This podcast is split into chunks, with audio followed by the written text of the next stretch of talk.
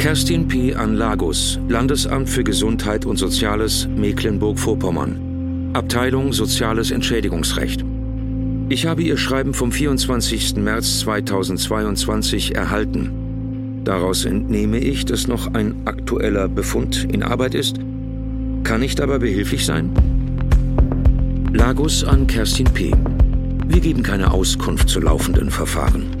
Allgemein kann ich Ihnen mitteilen, dass die hier zu bearbeitenden Verfahren der von Doping betroffenen Antragsteller insbesondere aufgrund der zumeist komplizierten medizinischen Bewertungen zeitintensiv sind.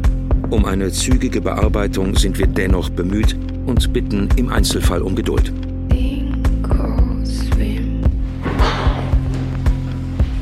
Als Kind gedopt. Ein DDR-Turnermädchen und der Kampf um Gerechtigkeit. Podcast und Radioserie von Alexa Hennings. Folge 4. Warten.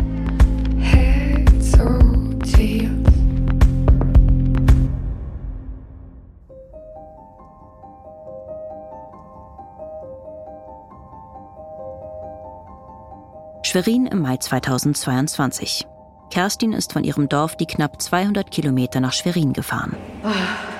Aber die Strecke A20 war ziemlich voll mit LKWs und so weiter, aber dann auf die 14. Nichts bis nach Schwerin. Wir treffen uns bei Anne Drescher, der Landesbeauftragten für die Unterlagen der SED-Diktatur. Ich habe auch alles eingepackt, was ich hier noch.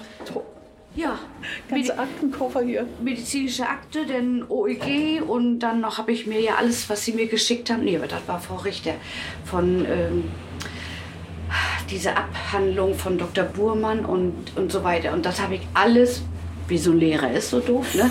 Alles farbig gekennzeichnet, denn meine, meine Infos so daneben, so, ja, ja. Weil wenn mir immer was eingefallen ist von mir, was er angedeutet hat, Ja. habe ich mir immer gleich aufgeschrieben, damit ich ist das toll. nicht vergesse. Ja, und, und da sind auch so viele Dinge im Nachhinein nochmal so ins Gedächtnis. Wenn einer so ein bisschen ankratzt, so eine Stelle, Ja. Mensch, das war doch auch bei dir, was war da noch? Und dann, ratter, ratter, ging das los. Jochen Burmann, der Facharzt für psychosomatische und innere Medizin, wird auch dazukommen. Er hat inzwischen gemeinsam mit drei anderen Autoren in der Fachzeitschrift Trauma und Gewalt einen Artikel über die begutachteten DDR-Leistungssportler veröffentlicht. Eine Selbstvergewisserung für Kerstin. Es ging und geht anderen genauso wie ihr. Aber ich habe nach letzten Schreiben, habe ich immer noch keine Antwort von Lagos. Immer noch nicht. Ich kriegte zweieinhalb von zehn Minuten per E-Mail, Ihre Mail ist eingegangen und mehr nicht. Aber Guten Tag. Hallo, danke sehr. Hallo. ja, hallo. Wir haben uns schon Ich kennengelernt. weiß, aber. Äh, Aber das Gesicht ist. Ich. Anne Drescher wartet schon auf uns. Die Historikerin und ihre Kolleginnen haben Kerstin P. in ihrem Kampf um Gerechtigkeit bis zum Prozess in Greifswald begleitet. Anderthalb Jahre ist das jetzt her. Zum ersten Mal hatte ein Gericht festgestellt, Dopingopfer sind Opfer staatlicher Willkür. Sie haben deshalb ein Recht auf die sogenannte verwaltungsrechtliche Rehabilitierung und können eine dauerhafte Unterstützung beantragen. Ein Sieg, nicht nur für Kerstin P., sondern auch für andere. Gleich nach diesem Urteil hatte sie bei der zuständigen Behörde, dem Landesamt für Gesundheit und Soziales, kurz Lagos, diese Unterstützung beantragt. Also ehrlich gesagt hätte ich jetzt nicht ab und zu mal von Frau Richter Post gehabt und auch von Alexa, dann hätte ich gedacht, nee, das ist alles irgendwo im Sande verlaufen, jetzt kommt hier nichts mehr. Denn wirklich nach dem Urteil letztes Jahr, Ende Januar, ist ja gar nichts mehr passiert. Ja, ich weiß, dass das ganz lange Vorgänge sind, aber sie sind im Prinzip ja auch so ähm, die erste, die diesen Weg so beschreitet. Und ähm, da ist ein langer Atem auch notwendig und wir müssen äh, eben wirklich auch sehen, das ist ein ganz neues, junges Feld. Es ist ein neuer Hintergrund. Also es ist politische Verfolgung, es ist Willkür im Einzelfall. Und äh, jetzt guckt man ja, äh, wie können wir das miteinander verknüpfen, dass es eine Kausalität gibt, dass der jetzige Gesundheitszustand mit diesem Willkürhandeln äh, in einen Bezug gesetzt werden kann und dann eben Leistungen eben auch gezahlt werden. Der Zusammenhang ist der springende Punkt, die Kausalität, erklärt uns Anne Drescher. Wer zum Beispiel in der politischen Haft bei der Arbeit an einer Stanze einen Arm verlor, Bei dem ist der Fall klar. Wer jedoch als politischer Häftling, als Insasse von Jugendwerkhöfen oder Spezialkinderheimen der DDR, als Opfer von Zwangsaussiedlung und Berufsverboten oder als Sportgeschädigter einen Schaden davonträgt, der körperlich weniger offensichtlich ist, hat es schwerer. Jemand, der oder die durch DDR einen recht seelischen Schaden genommen hat, deren Biografie an dieser Erfahrung zerbrach, steht Jahrzehnte später beim Versorgungsamt zum wiederholten Male auf der Verliererseite. Die Betroffenen bekommen zwar nach den sogenannten SED-Unrechtsbereinigungsgesetzen eine Rehabilitierung zugesprochen, aber mehr als eine politische Geste ist das nicht. Meist werden ihre Anträge auf eine Rentenzahlung abgelehnt. Hier ist nicht nur in Mecklenburg-Vorpommern, sondern auch in den anderen Bundesländern die Anerkennungsquote bei 10 Prozent. Das ist ein Punkt, den haben wir jetzt so weit thematisiert, dass Sie auch im Koalitionsvertrag diese Forderung mit aufgenommen haben äh, im Bund und dass es da Verbesserungsmöglichkeiten gibt und Änderungen geben muss für diese Betroffenen. Die Zahl von 10 Prozent Anerkennung kann so nicht stehen bleiben. Wenn wir sehen, wie viel Rehabilitierung wir haben, wie viel wirklich schwer geschädigte Menschen wir haben und wir wissen, dass politische Haft oder Haft, äh, Freiheitsberaubung in einem geschlossenen Jugendwerkhof wie Torgau oder die Sportgeschädigten das geht nicht spurlos an Betroffenen vorbei. Die haben natürlich mit, mit Schädigungen an Leib und Seele zu kämpfen heute. Und da muss dringend was passieren. Kerstin wirkt resigniert, als Anne Drescher davon erzählt.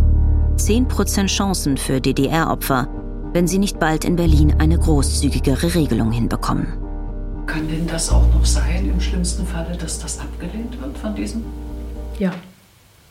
Natürlich kann das passieren, aber wir können diesen Ausgang nicht vorwegnehmen und hoffen natürlich auf eine, eine positive, baldige Entscheidung. Aber das ist ja ein Punkt, an dem wir eben auch sind, äh, nicht nur die Begleitung von den Betroffenen, sondern äh, die Information derjenigen, die darüber Entscheidungen treffen müssen dass wir sagen, wir sehen, dass die Aufarbeitung da äh, am Anfang steht, dass darüber nicht viel bekannt ist. Wir publizieren dazu, wir sind mit Filmemachern zusammen, dass also das in die Öffentlichkeit gebracht wird und zu der Öffentlichkeit gehören natürlich auch Mitarbeiter von Versorgungsämtern, Ärzte, Gutachter, die einfach diesen historischen Hintergrund verstehen müssen, was damals gelaufen ist. Das ist so unvorstellbar wenn wenn hier gesagt wird, dass ich war zwölf gewesen, als ich diese Mittel bekommen habe, diese Mittel, die meine Gesundheit zerstört haben. Und das wussten Trainer und Ärzte und diejenigen, die mir diese Mittel gegeben haben. Das ist unvorstellbar für diejenigen, die darüber Entscheidungen treffen müssen. Hat man wirklich, war das wirklich so schädlich? Kann das sein, dass das solche Auswirkungen hatte für die Betroffenen?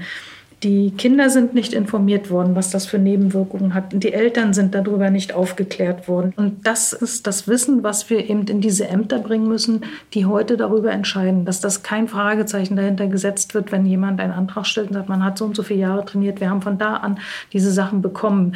Dann muss davon ausgegangen werden, dass die heutige Erkrankung mit einer größeren Wahrscheinlichkeit damit zusammenhängt als mit anderen Ursachen. Und das sind die dicken Bretter, die wir jetzt bohren müssen. Also nicht nur in der Begleitung der Betroffenen, sondern eben auch in der Information derjenigen, die diese Entscheidung treffen heute. Als Jochen Burmann eintrifft, holt Kerstin P. ihren Aktenordner mit den vielen Klebezetteln hervor. Der ehemalige Leiter der psychosomatischen Klinik in Schwerin hat als einer der wenigen Wissenschaftler zwei Studien zu den Folgeschäden von DDR-Sportgeschädigten verfasst. Bei einigen, da haben sie mächtig viel bei mir gedanklich angestoßen. Egal, ob das jetzt im Trainingsalltag haben sie beschrieben, Demütigung, Herabsetzung, Beschimpfung, Schikanen, körperliche Gewalt an der Tagesordnung. Also da waren sofort bei mir komischerweise äh, Dinge im Kopf, an die ich gar nicht mehr gedacht habe. Und mein Medikamentenplan wird immer länger und immer länger. Kann ich Ihnen auch ganz gern mal zeigen. Aber er reicht nicht mal aus. Und deshalb gehe ich im Sommer in Vorruhe. Aufgrund dessen, weil ich kann nicht mehr höher dosiert werden, unbedingt wegen Autofahren, zur Arbeit gehen und so weiter.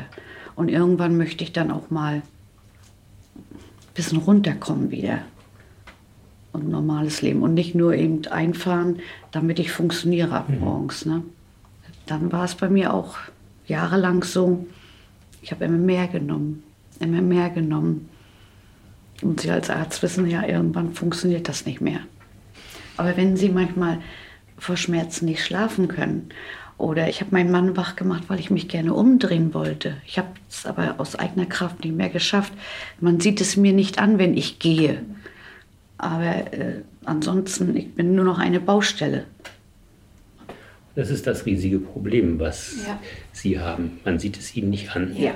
Und äh, das ist eben auch denjenigen, die mit Rechtsprechung beschäftigt, bislang noch nicht Genau so klar zu machen. Und nun, ich taste mich ja auch selbst in das Gebiet der Rechtsprechung auf diesem Gebiet erst vor.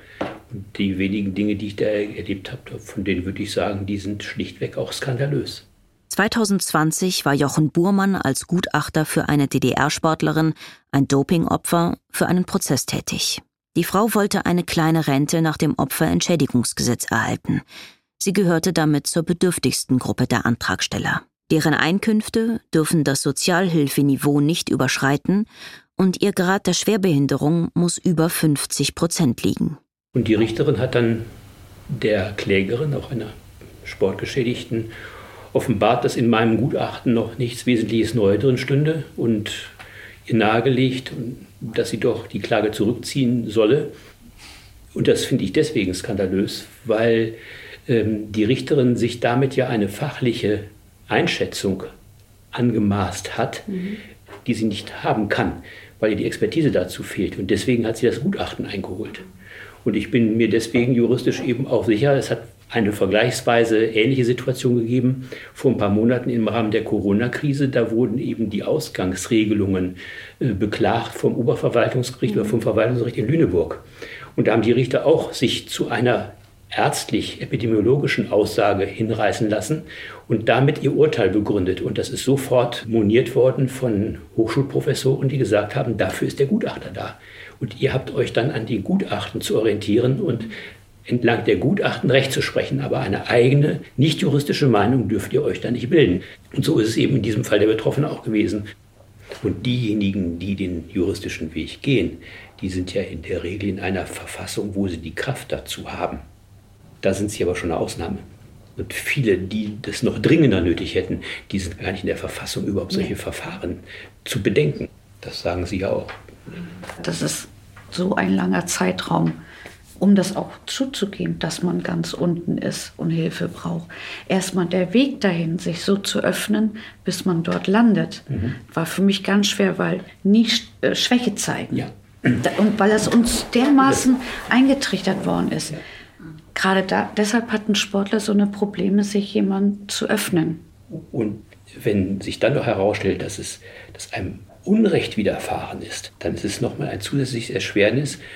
Und wenn damit dann die Erfahrung verbunden ist, diesem Unrecht wird nicht nachgegangen, das wird nicht geklärt, das wird nicht wertgeschätzt äh, oder wieder gut gemacht, dann hängt man in einer Endlosschleife drin, wo man auf mehreren Ebenen gefangen ist. Alexa Hennings, NDR an Lagos, Landesamt für Gesundheit und Soziales, Mecklenburg-Vorpommern. Frau P. hat mich im Zuge meiner Berichterstattung befugt, in dieser Sache bei Ihnen nachzufragen. Wann wird die Angelegenheit geklärt sein und Sie zu Ihrem Recht kommen? Sechs Wochen warten auf eine Antwort. Lagos an Alexa Hennings, NDR. Ich bitte um Verständnis, dass ich mich erst jetzt bei Ihnen melde. Meinen Kolleginnen und Kollegen war zunächst nicht bewusst, dass es sich bei Ihrer Mail um eine Presseanfrage handelt. Gern würde ich mit Ihnen in Austausch treten, um Ihr konkretes Anliegen zu erfahren und prüfen zu können, welchen Beitrag unsere Behörde zu Ihrer Sendung leisten kann. Ich bitte um ein Interview. Ein Gesprächspartner wird mir nicht genannt. Ich reiche schriftlich Fragen ein und wieder warten.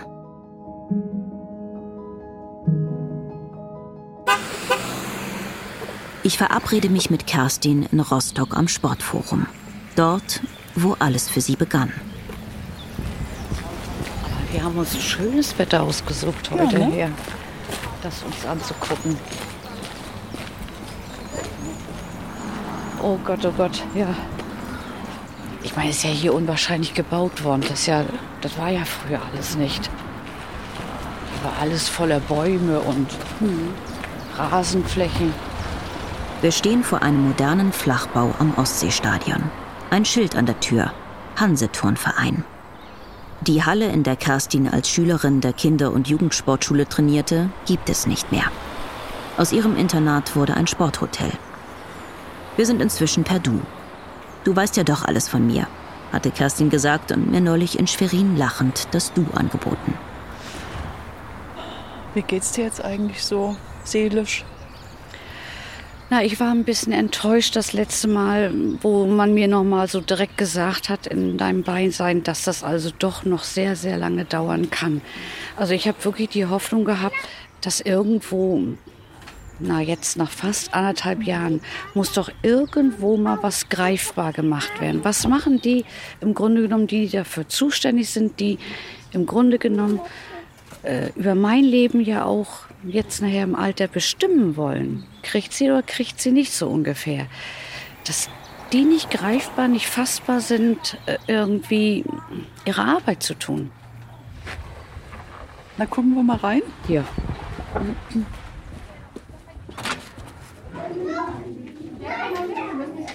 Mädchen und Jungen im Kindergartenalter drängen sich mit ihren Eltern in einem langen Gang. Sie warten, bis die Tür zur Halle geöffnet wird. Die Wände hängen voller Fotos von Turnwettbewerben, die jetzt Feuerwerk der Turnkunst heißen und eher Shows sind mit strahlenden Mädchen in engen Glitzerkostümen.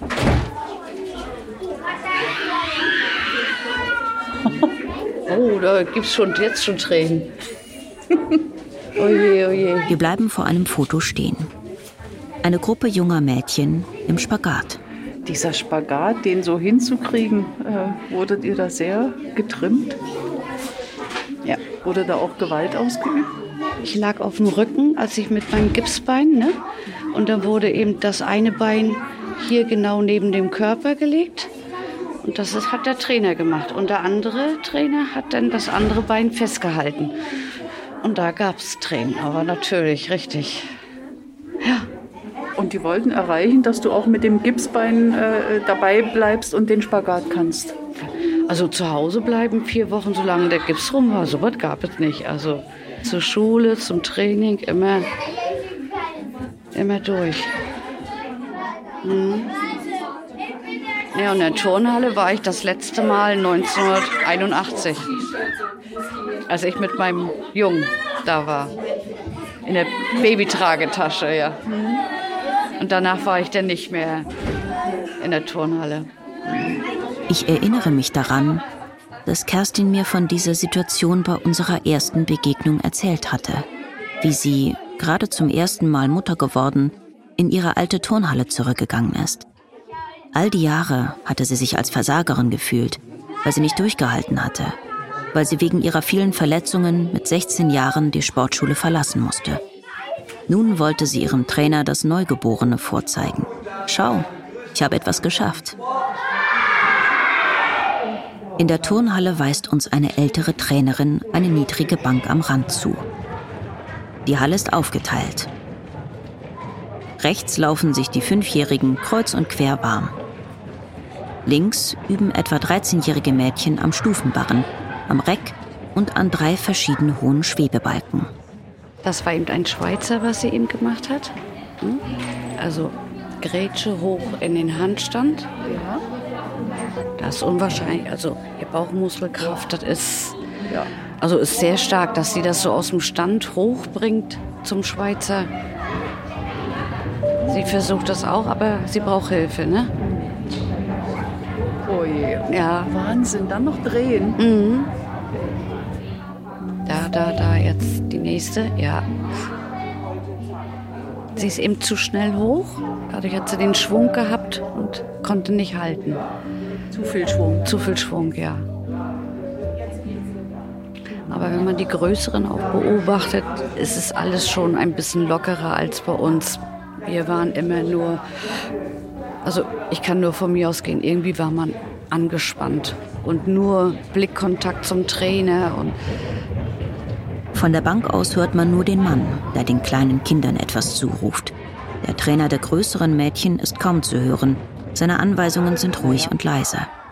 Für das Turnermädchen von damals war Gebrüll in der Halle Alltag. Ich kann mich nur erinnern, wir hatten eigentlich mehr Angst als Freude.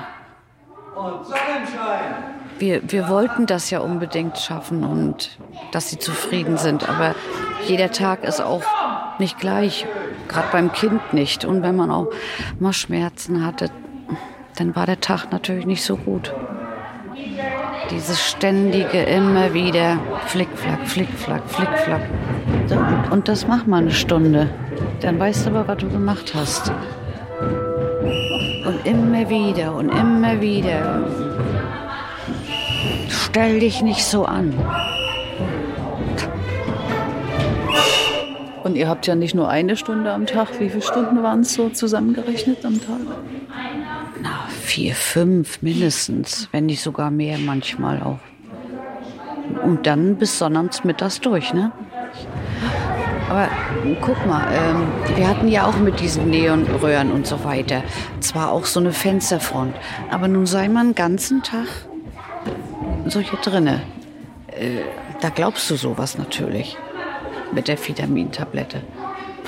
Und vor allen Dingen, wir hätten doch nie im Leben gedacht, dass es sowas damals schon gab. So wie es in den Akten jetzt steht.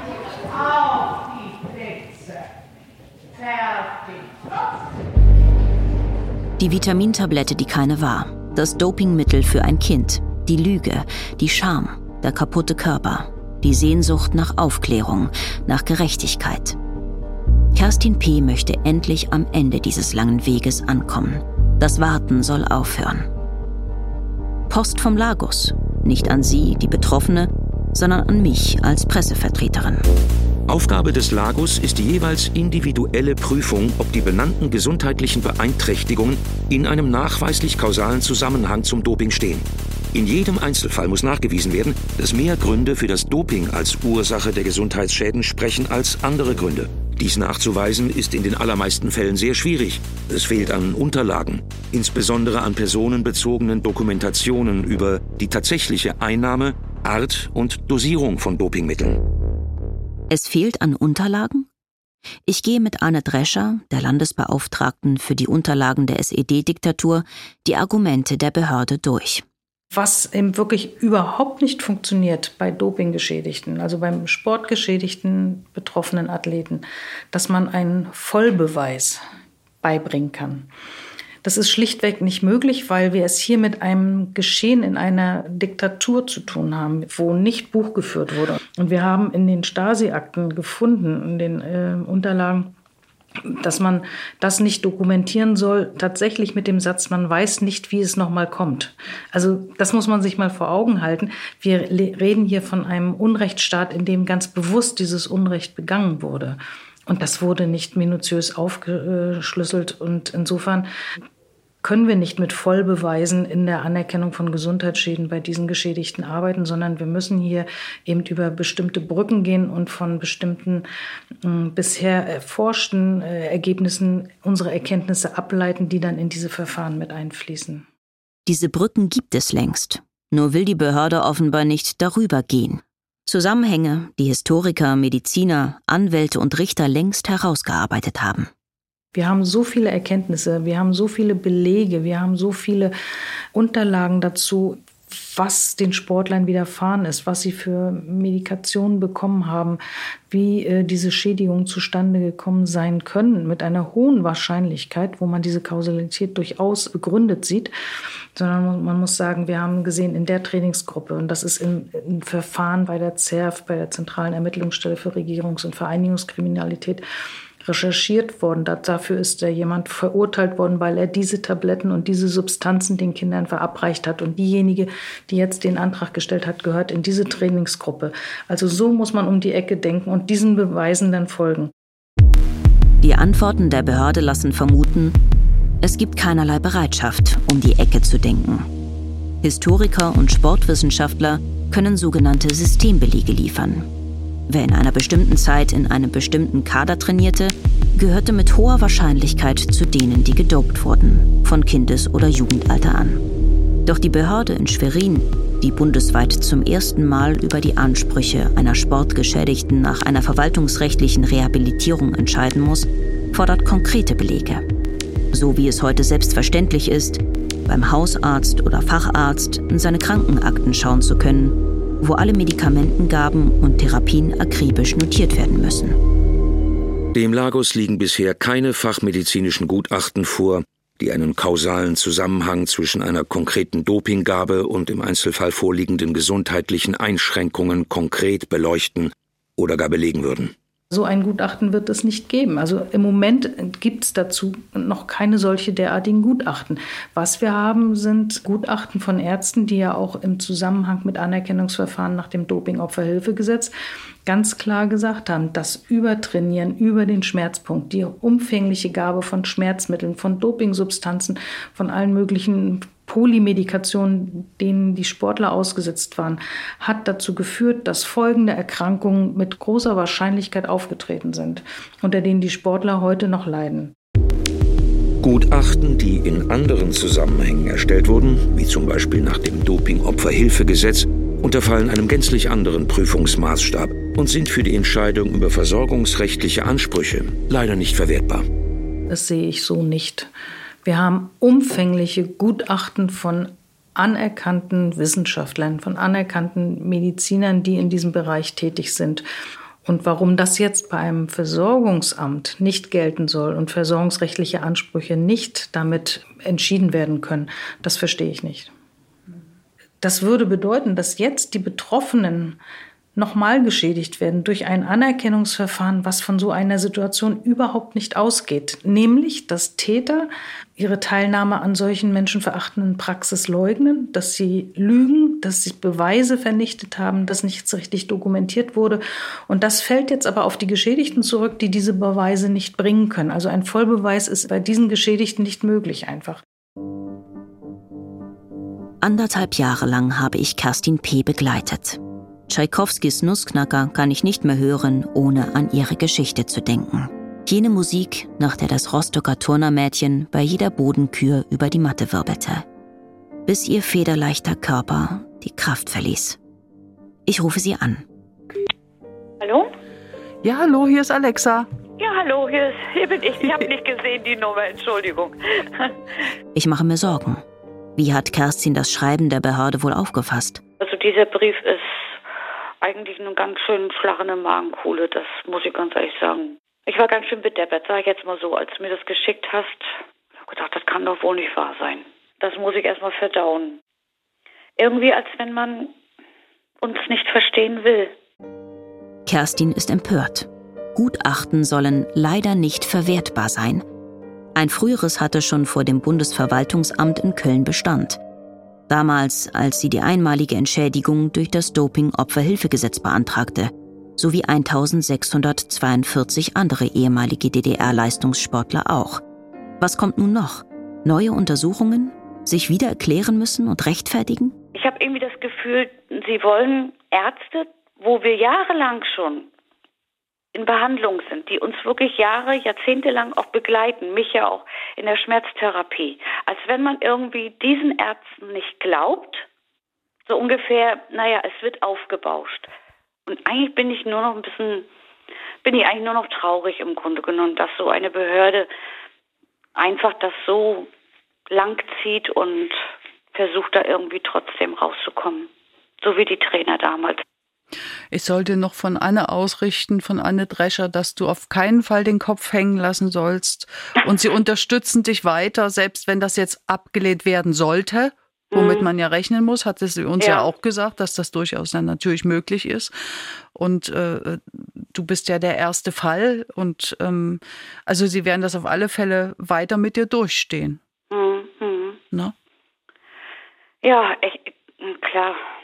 Ich, ich halte auch durch, weil ich, jetzt bin ich so weit gegangen und auch mit eurer Unterstützung, dass ich eigentlich mich ja bald schämen würde, wenn ich aufgeben würde. Und außerdem, alle anderen warten darauf, wie weit ich komme, wie weit ich es schaffe und möchten ja auch gerne eine Entschädigung dementsprechend beantragen. Ne?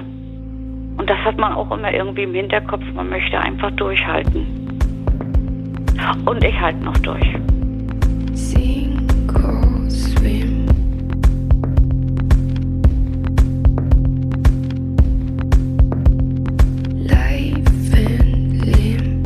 Als Kind gedopt. Ein DDR-Turnermädchen und der Kampf um Gerechtigkeit. Podcast und Radioserie von Alexa Hennings. Folge 4. Warten. Sprachen Teuni Runke und Stefan Schad. Technische Realisation Christian Alpen und Jan Merget. Regie Nikolai von Koslowski. Redaktion Christiane Glas. Eine Produktion des Norddeutschen Rundfunks 2022.